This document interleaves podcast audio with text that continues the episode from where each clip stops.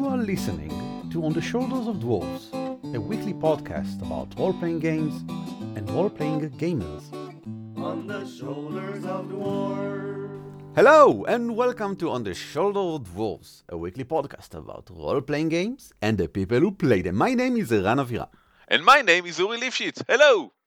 And several months back, Uri asked in our Facebook group, Dwarves, what sort of episode would you like us to do? What topics would you like us to cover? And you answered. Quite a lot of you answered. And we've only done like two of those. So we thought, let's do another one. So we went straight for the first. Sivan Kotek wanted us to talk about new indies that aren't OSR. Ooh, yes. So we need to break that down a bit because our new listeners might not know what an indie is or what an OSR is. So just very, very shortly and concisely, an indie game is a game that is independent. It's probably created by a single person or a very small publishing group, um, and they are trying to do something new and exciting. OSR is old school revolution or Revival. Old school revival. or Renaissance, whatever. The point is, it's an old school stuff, and that's basically speaking, trying to recapture the glory of the early D&D games using, well, whatever. If it's an indie OSR, it's trying to capture those old days in an innovative and new and interesting way, uh, mechanic-wise or story-wise or whatever. But there are quite a lot of those. Uh, a lot of people are doing OSR, so I get why Sivan wants to know about new indies that aren't OSR. I look at it completely differently. I love new indie games because they usually have really interesting mechanics Yes. and really interesting ways of getting the players to do something. And I love new ways of influencing my players. I'm constantly on the lookout for new and innovative ways of getting people to do whatever I want or whatever they want without them knowing it. And indie games are, we can even say, notorious for trying out new things. Whether they work or not, that's what mainly differentiates a good indie game from a bad one. A good indie game have a mechanic that creates something new in the game, that adds to the experience of playing a role-playing game. While a bad one simply is, or maybe have a discrepancy between the mechanic and the points that the game is trying to get across. Now, there are a lot of indie games and there are new ones coming up every day. So, in this episode, we will focus on some of those that caught our eyes in recent months.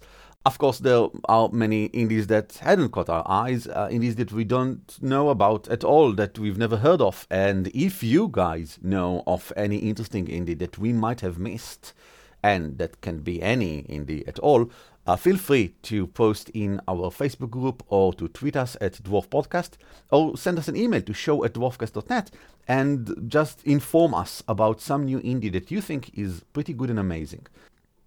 And I want to start. I want to talk about a game which I've actually heard about a year ago. And by saying heard about, I'm exaggerating. I was just browsing the itch.io store for new and exciting indie games, and the cover really caught my eyes. It's two silhouettes about to kiss against the background of stars, and I think pretty much everyone who has seen that cover already know what I'm talking about. I'm talking about a game called Kiss Her Before the World Ends. It's by Alice Grisel, and I hope I'm pronouncing that correctly. And she did a fantastic work here. I'm gonna read the description of the game. It goes like this Your world is ending. There's no hope of saving it, and you know that. The others do too. They might pretend otherwise, but they know. None of that matters, though. What matters is that you can hear her through the wall, crying. All you want to do is hold her in your arms and tell her that she's not alone. So do it.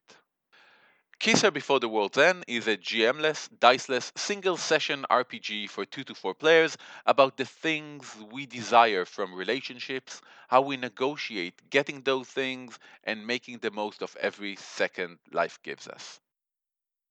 Now, I was hooked just by reading that. I immediately bought the game. I think it was uh, $10 a few months ago, and now it's 15 and it's excellent. I loved the layout. I loved the fact that the game had its color scheme, which really worked well. Ellis did an excellent job in explaining both what is the purpose of this game, what, what are you aspiring to achieve, and also in the act by act description, she gives a lot of tools to actually run the game. Uh, starting from the basic scene timers, every scene have a specific amount of time dedicated to it, to the flashback mechanic that she is using, and finally you end each act with an assessment of how you actually do things. This is a really easy and quick to play game, mainly because everything is timed.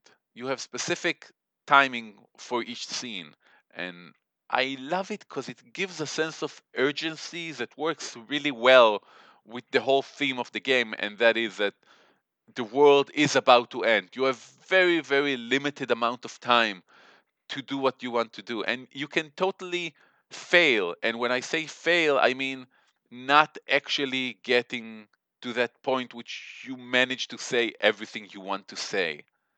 Now, it is a very intimate game. When we think role playing games, a lot of time we think Dungeons and Dragons, we think heroic fantasy, etc. And games such as this, which a lot of role players are oblivious to, games that deal with intimacy and emotion and create an emotional depth between the players as well as their character is something that could be frightening for new players or players that are not accustomed to that. The very stats of the game are intimacy, empathy, escapism, and validation. And that sentence should tell you all you need to know about the game. You can learn how to play this game in a few minutes. It's very easy. But it's not an easy thing playing it. At least if you want to be honest with yourself and with the, your fellow players. And that is one of the things I really loved about it. I think it's an excellent example of someone taking a mechanic which is perfect for what you're trying to achieve in your game. There are links to the game and to the creator on the show notes, and I highly recommend that you check it out. My game is very different. Uh, my first game that I want to talk about is called Michtim, and it can be described as fluffy adventures. And it's very colorful and it's very kind and nice and inclusive. And generally speaking, heartwarming, although there's quite a lot of adventure uh, in it. And it's made wholly, completely, art and design and text and everything by Georg Mir. I hope I pronounced that right. As with all the names that we mentioned here, you can find links in the show notes to their Twitter accounts or directly to where you can buy the game from, which is either DriveThru or itch.io. These are the, I think, the only two places on the internet where you can probably find some indie games. Michtim is colorful. That's the first thing that you see when you open the book, when you look at the character sheets. It has five emotions, which are your stats. Each emotion is connected to abilities or skills, something that you actually do, like you can try to cure, or you can try to jolt, or you can try to hide, or of course, with anger, you can try to attack. You are very small, tiny rodent like creatures. uh, who has a culture, a society, and they have some callings, which is sort of like a class, but it really isn't. I'll get to it in a moment. And they go on adventures in trying basically to improve their society and prevent the hairless ones, the tall hairless ones, from uh, paving another parking lot on their forest and they are trying to remain true to their free values, which are very important to them and, and to you because that's how you get karma and gain more experience, both charity, culture, and conservation, which are very simply worded in a way that is very easy to understand in the game. And that is true about the entire game. The game is simple to understand. The basic rules are you roll three six sided dice and you want a seven. Now with three dice, that's pretty easy. So you can decide to put one die to the side and risk it, but if you succeed, you'll get a far better result. That you'll, you'll, you'll double your success in a way. Your result will be more amazing.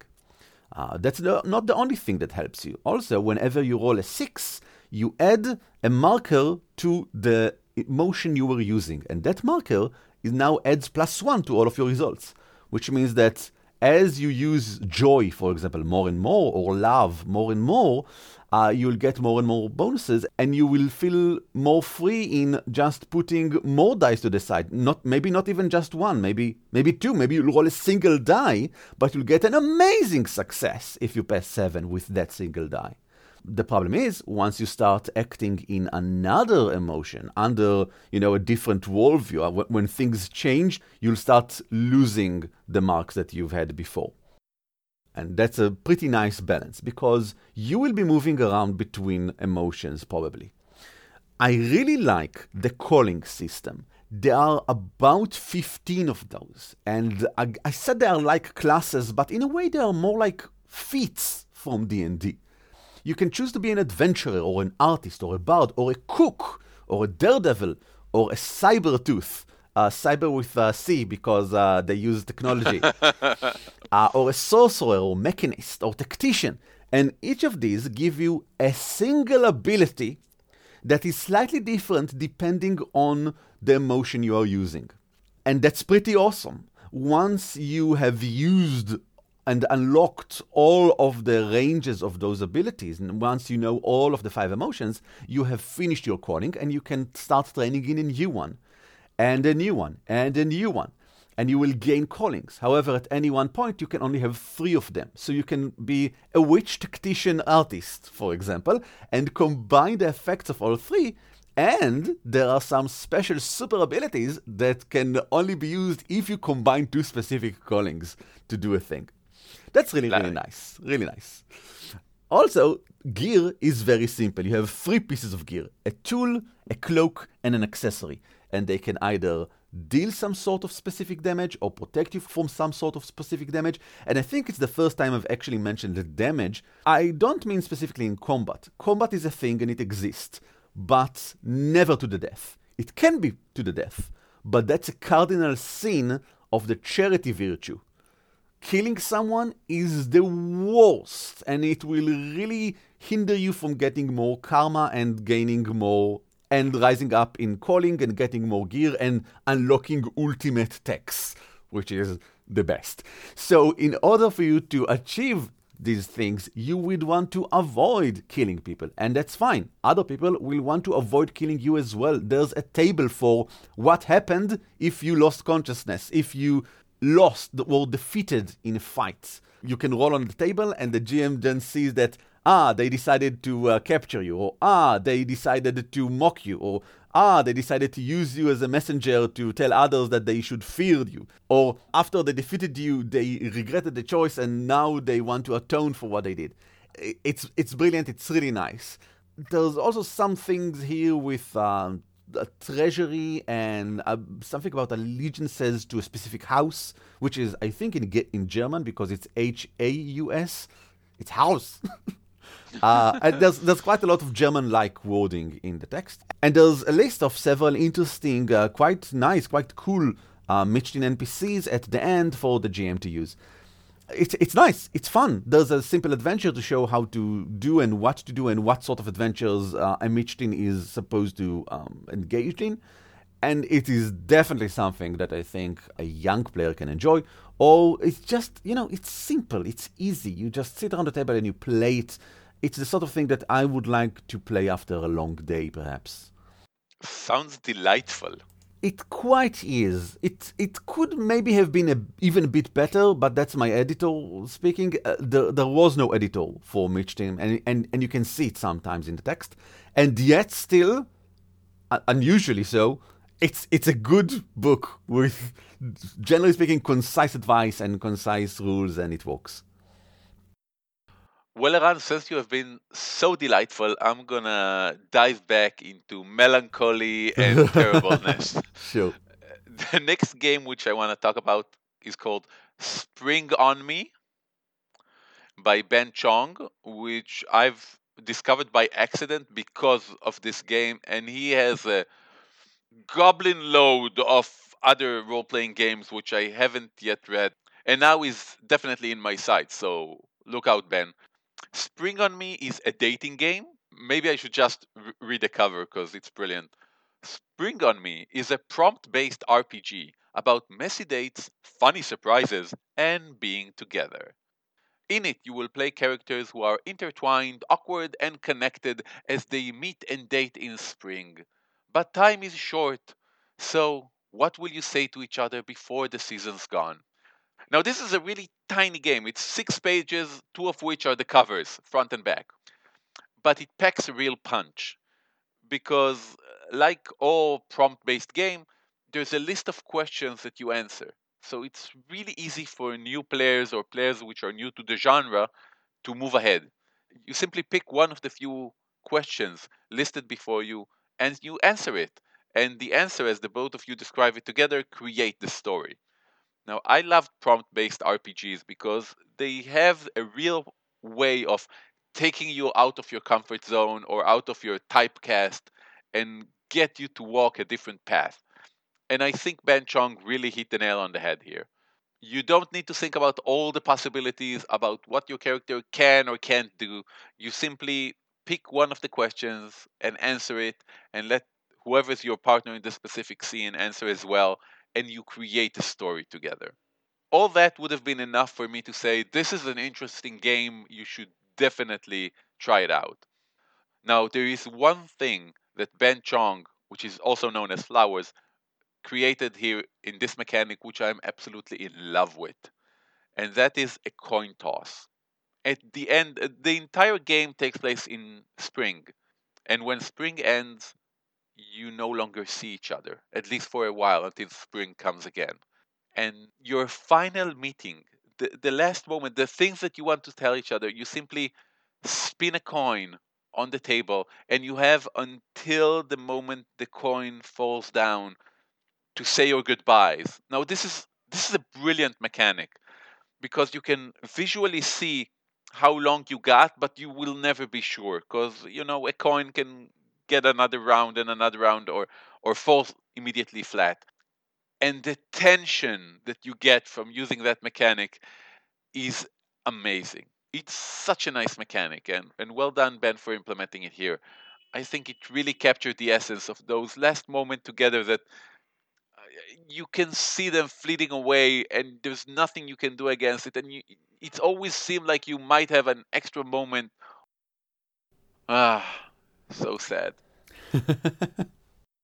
i do want to point out just notice that both of the games that i've mentioned here have no gm Mm, right. and if you're into that kind of games then our friend richard or apostolary richard as you might know him do a roundup of GMless games. Simply go to Twitter and look up hashtag games without master, no spaces, and you will see an excellent roundup of GMless games. If you will allow me to continue, Uri, I would like I allow you. Al. Thank you. I will take the reins. Can you can you give us a description of your next game? Uh, yes, it's called Descriptors. A.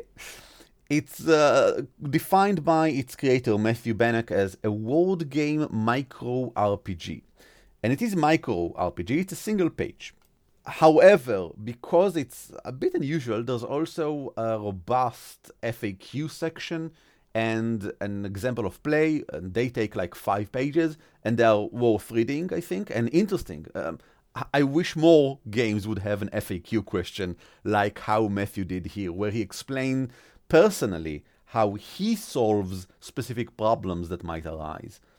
How Descriptors work is really, really simple. Each character has a descriptor and then four adjectives. For example, Trey, he's a bartender and he has watchful, insightful, loving, and mysterious. Or if we are playing in a science fiction setting, Captain Void Spanner is a space pirate who is quick, agile, sleepy, and witty. The game is segmented into scenes, and in each scene, you can do an action. That is, whenever you are trying to face any problem, you bid your adjective and you choose if you succeed or fail. Oh wow. Yes.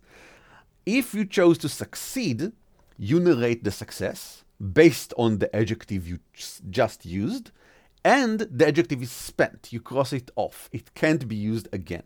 If you choose to fail, you gain a new adjective picked up by the narrator, often with a negative connotation. This is called a setback adjective. Uh, you may narrate failure, but maybe your character actually succeeded. The narrator decides uh, if you succeeded or failed here. The, po- the point is, you gained a bad stuff. Now, it's not necessarily bad. This setback can be used as an, like all other adjectives with whatever action you will do next or following forward from that. Every location, which is a scene, has a refresh number, which is the number of adjectives you may gain while being there, not setbacks, new adjectives that you decide for yourself. To gain them, you go fishing for them, which is when you announce that you are trying to do so, use an adjective, and use an adjective you desire in a sentence to describe the scene or an act that your character makes. And the GM gives you that adjectives and r- reduces the refresh number. Once refresh hits zero, you just can't get more uh, adjectives from this uh, location. And the game specifically says that puns and synonyms are encouraged. So if you pick up a sharp knife and write sharp on your character sheet, you may intimidate someone with words for your sharp tongue or dress to impress because you look sharp. Sharp. Yes. all conflict is resolved exactly as before, only that whenever you choose to enter a conflict, whenever you, you put yourself out there, you will automatically need to cross out another adjective. Even if you fail, you will need to cross out an adjective because because conflict always ends with some sort of uh, you know someone gets hurt or there's some accident or you overspent yourself or something like that. And that's it. Now, what I really like about the PDF is that he didn't stop there. He provided you with like six adventures, worlds of adventure, Oh. with suggestions for what you can play in them. And they're like fantasy and sci fi and superhero and everyday sort of slice of life thing. And suggestions for adjectives for foes and for things that can happen and locations. And each of these are like two pages. So it's a 28 page PDF, and most of it is adventuring. It's good stuff. There's only one thing I need to warn you about. The layout is uh, it's not good. It's not a good layout. I, I don't like the font choice. I think that uh, the art tend to be in the wrong places and, and interferes with reading. It's not very difficult to read, but it looks unprofessional, I think, perhaps. Don't let that deter you. It's it's at least an interesting thing to check out, probably, even if you don't think you'll get to actually play it. Okay, these were a delight. Why don't we summarize? Indie games are amazing. I don't think I'll ever get to play 90% of the indie games I ever bought. Um, most of them are, of course, in PDF forms. I would love to buy some more physical stuff, and I usually do whenever I go to a convention or uh, about once every few months when I go to leisure games. My LFG uh, next door, I I buy a physical indie to support the indie, to support the store, uh, to, to, enrich my spirit.